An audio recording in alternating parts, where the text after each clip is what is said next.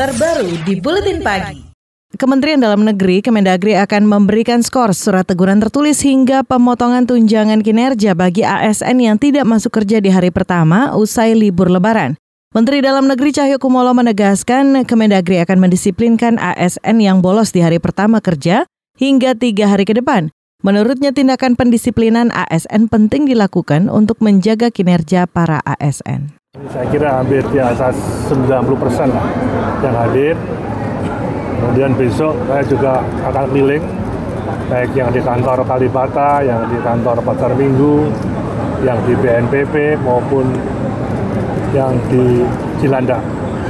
Kami tegaskan bahwa pada eselon 1, eselon 2 mencatat stafnya yang hari ini masih absen untuk ditegur secara tertulis Mendagri Cahyo Kumolo menambahkan sanksi dan regulasi terkait ASN yang bolos tersebut akan mengacu pada aturan yang dikeluarkan oleh Kementerian Pendayagunaan Aparatur Negara dan Reformasi Birokrasi.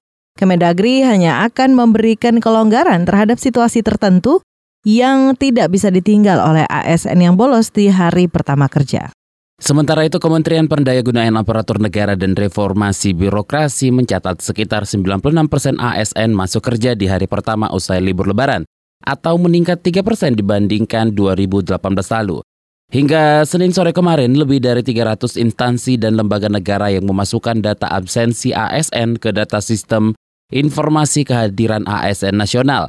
Juru bicara Kemenpan RB Muzakir mengatakan peningkatan jumlah PNS yang masuk kerja hari pertama di setelah libur lebaran Idul Fitri karena sebelumnya ASN telah diimbau terkait sanksi jika mangkir di hari pertama masuk kerja berupa teguran oleh instansi ASN masing-masing. Ada kalau pelanggaran disiplin sesuai PP 53 itu nanti akan dibentuk uh, tim uh, penegakan disiplin. Uh, penjatuhan sanksinya sesuai PP 53 kalau ringan ya teguran kalau sedang ya ada yang paling berat itu sampai apa penurunan pangkat, apa, pangkat kalau yang berat kan sampai jelas pemecatan. Juru bicara Kemenpan RW Muzakir menambahkan, meskipun hanya berupa teguran, namun teguran itu akan dicatat di rekam jejak pegawai yang dapat mempengaruhi karir ASN tersebut.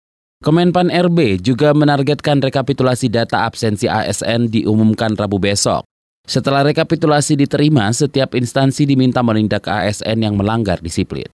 Sementara itu, Komisioner Ombudsman RI Laoda Ida menilai tren ASN bolos libur usai libur lebaran disebabkan dua faktor, yakni tidak adanya regulasi tegas dan budaya. Menurutnya dua hal tersebut membuat ASN menganggap bolos usai libur lebaran adalah hal yang wajar. Secara administrasi dan aturan yang berlaku sebetulnya yang bolos itu hanya teguran. Teguran tidak ada sanksi yang signifikan untuk mereka.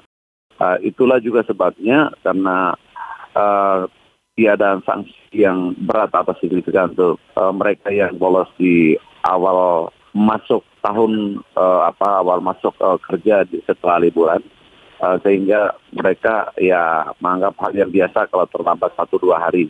Komisioner Ombudsman Laude Ida menjelaskan budaya atau etos kerja yang tidak baik juga menjadi persoalan, sehingga diperlukan gerakan yang mengandung nilai etos kerja yang baik, seperti memberi hadiah bagi ASN yang memiliki etos kerja baik dan hukuman bagi ASN yang melanggar.